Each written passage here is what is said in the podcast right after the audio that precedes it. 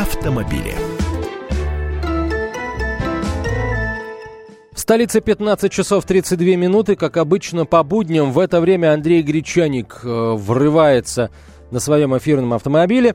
И, э, собственно, мы его пытаем о том, что нового в жизни автолюбителей произошло. Сегодняшний день не исключение, вот только Андрей Гречаник сегодня не в студии будет с нами, а с помощью телефонной связи, потому что наверняка Андрей Гречаник тестирует очередной автомобиль или, в общем, э, занимается э, каким-то не менее полезным Э, и приятным для автолюбителя занятием. Каки, каким именно Андрей Гречаник прямо сейчас сам нам расскажет. Андрей, добрый день. Э, как, почему ты сегодня с нами опосредованно?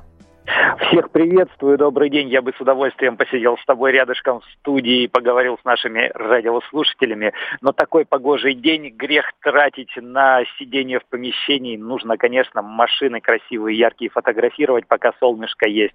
А потом уже э, в субботние и воскресные дни в эфире на радио «Комсомольская правда» я расскажу об этих самых машинах. Но сегодня, я так понял, мы не о конкретных об автомобилях будем разговаривать, а о чем-то, э, что называется, вокруг руля. Да, а к тому же вот этого вокруг руля почему-то постоянно становится все больше. А, а, потому да. что автомобиль это такое средство, это такой предмет, такая хитрая железяка, за которую человека можно ухватить для того, чтобы его тряхнуть и посыпались деньги.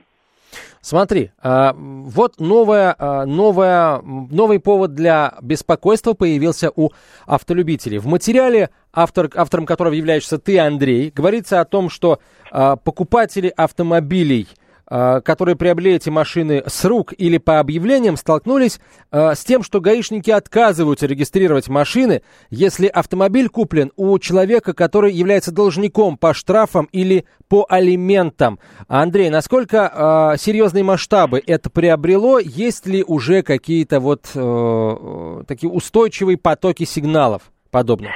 Это приобрело действительно серьезные масштабы, потому что по информации Федеральной службы судебных приставов э, за промежуток э, около года 4,3 миллиона автомобилей попали под запрет на регистрационные действия. Это такая мера, которую используют судебные приставы. Запрет на регистрационные действия. В чем тут сложность, в чем подвох? Человек, который покупает машину, он всегда покупает ее, если это машина с пробегом, он всегда покупает ее с рук или у какого-то посредника, или у какой-то организации, но он не знает все досконально о юридической чистоте этого автомобиля, потому что машина не снята с учета, она стоит э, на учете в ГИБДД, она зарегистрирована. Снять ее с учета по новым правилам, которые действуют вот уже ну, достаточно продолжительное, кстати, время. Нельзя машину снимать с учета, есть лишь два исключения. Первое, если машину утилизируют, второе, если увозят ее за границу. Если машина здесь, то при продаже машина не снимается с учета отдельного такого действия. Нет, просто гаишники этого делать не будут.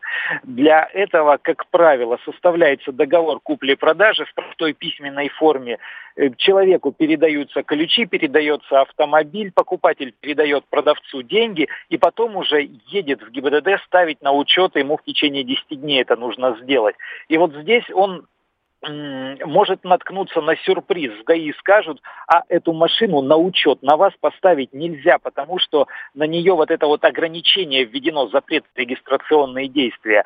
А делают это судебные приставы, если владелец автомобиля является должником, например, по алиментам или, например, по каким-то налогам. То есть э, очень много причин, по которым э, человек может являться должником, э, это же сложно его искать, ловить, выслеживать, описывать там его магнитофоны, пиджаки замшевые.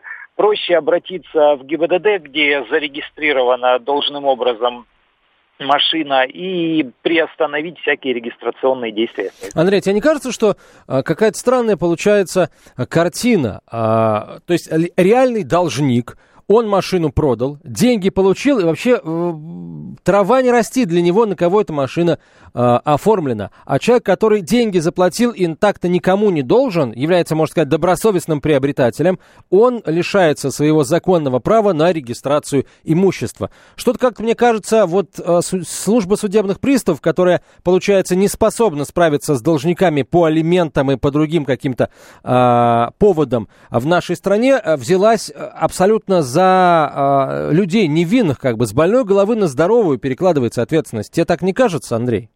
Ну, кажется, да, в, значительной, в значительном количестве случаев. Иногда, конечно, бывает, человек просто-напросто ни сном, ни духом о том, что он является должником, и если ему перезвонить прежнему владельцу этого автомобиля и сказать, что, послушай, друг сердечный, на тебе там долг висит, он может там вообще пустяковый какой-то 500-рублевый э, долг, и он, конечно, заплатит там в течение двух-трех дней эту машину из базы данных должников э, вычеркнут, и ее снова можно будет на себя поставить на учет.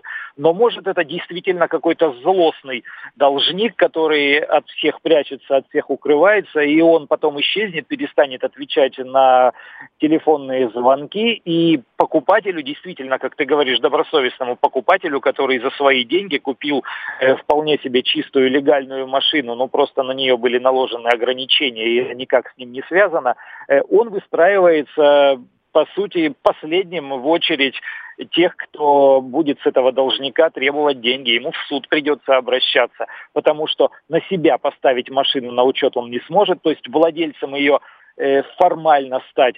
Э, фактически ему эту железяку продали, деньги взяли, и он даже ограничен в пользовании. Он не может ее продать точно так же, перепродать у него не получится. Он не во всех случаях сможет на ней ездить, не всегда. А, Андрей, вот смотри, а, как, а, какие проблемы будут у должника с его с личным автомобилем? Меня сейчас не очень волнует, правда. А, давай поговорим о том, как можно а, избавить потенциального покупателя от того, чтобы попасть вот в такую вот ловушку. Я знаю, что, например, действует в Москве портал Автокод, который позволяет э, выяснить, не попадала ли машина в ДТП, там зарегистрированная в столичном регионе, а сколько у нее было владельцев. Как думаешь, есть ли информацию о том, является ли человек, который владеет этой машиной официальным должником, э, тоже заносить в портал Автокод? Может быть, это как-то э, решит проблему сразу? Ну, во всяком случае, в столичном регионе, где машин миллионы. Есть целых две базы данных, которыми необходимо пользоваться в таких случаях. То есть при покупке машины с рук по объявлениям, при покупке машины с пробегом, первое это официальный сайт ГИБДД, gibdd.ru. Там есть э, такая синяя плашка справа, как сейчас помню, на ней написано «Проверка транспортного средства». Вот нее, на нее нужно нажать и ввести вин номер автомобиля, который под лобовым стеклом или там на моторе, ну, где угодно, или в документах его взять. И тогда высветится информация. Если нет никаких сведений, значит все нормально. Если машина под арестом или под запретом на регистрационные действия, то вот надо понимать, что с этим автомобилем есть проблема. И есть еще база, собственная база Федеральной службы судебных приставов. У них там более замороченный сайт. Э, нужно зайти на этот сайт э, прямо в поисковике написать Федеральная служба судебных приставов. Там есть раздел информационные системы, в них выбрать банк данных исполнительных производств, и там уже вводится фамилия, имя, отчество владельца и дата его рождения, по-моему. И тоже будет видно, э, есть ли на нем какие-то ограничения на его собственность, на его автомобиль. А, Андрей, насколько вот эти базы данных, э, скажем, отражают действительность. Не получится ли так, что вот машина есть, но в ба- то есть должник есть, но в базах его нет? Так, э, запрет на регистрационные действия есть, но в базах информации об этом нет? Все может быть, несмотря на то, что это официальные сайты официальных государственных федеральных органов, тем не менее глюки там тоже постоянно бывают и какие-то задержки по времени э, с занесением в базы данных бывают. Поэтому ну, самый идеальный способ при покупке автомобиля с рук – это взять под руку продавца автомобиля, вот прям владельца, не представителя его, а владельца, поехать вместе в ГИБДД и сначала переоформить автомобиль в ГИБДД, а потом уже передать деньги и, в общем-то, пожать друг другу руки и разъехаться. Вот это самый такой бескровный, самый спокойный для нервов и надежный способ. Андрей, а есть, есть, насколько я знаю, еще один а, такой вариант борьбы с а, должниками, у них в какое-то время собирались права отбирать до тех пор, пока они, ну, аннулировать действие прав до тех пор, пока они не расплатятся. И до сих пор собираются, есть такой законопроект, его уже рассмотрели депутаты в первом чтении и, скорее всего, примут. Э, там рискуют оказаться без водительских удостоверений примерно полмиллиона автомобилистов, потому что, по-моему, среди должников э, 37% с водительскими удостоверениями. Это тоже такой э, действенный рычаг воздействия для службы судебных приставов, э, и они, естественно, воспользуются этим способом. Человека не обязательно будет ловить и у него физически изымать водительское удостоверение. Просто в базе данных ГИБДД будет указано, что действие водительского удостоверения приостановлено. Когда гаишник остановит этого человека и посмотрит по базе данных в своем компьютере или планшете, угу. он увидит, что у человека фактически нет прав управления, поэтому... Андрей, спасибо, спасибо большое. Андрей Гречаник, автомобильный обозреватель «Комсомольской правды» был на прямой связи со студией. Весь архив наших программ на сайте fm.kp.ru.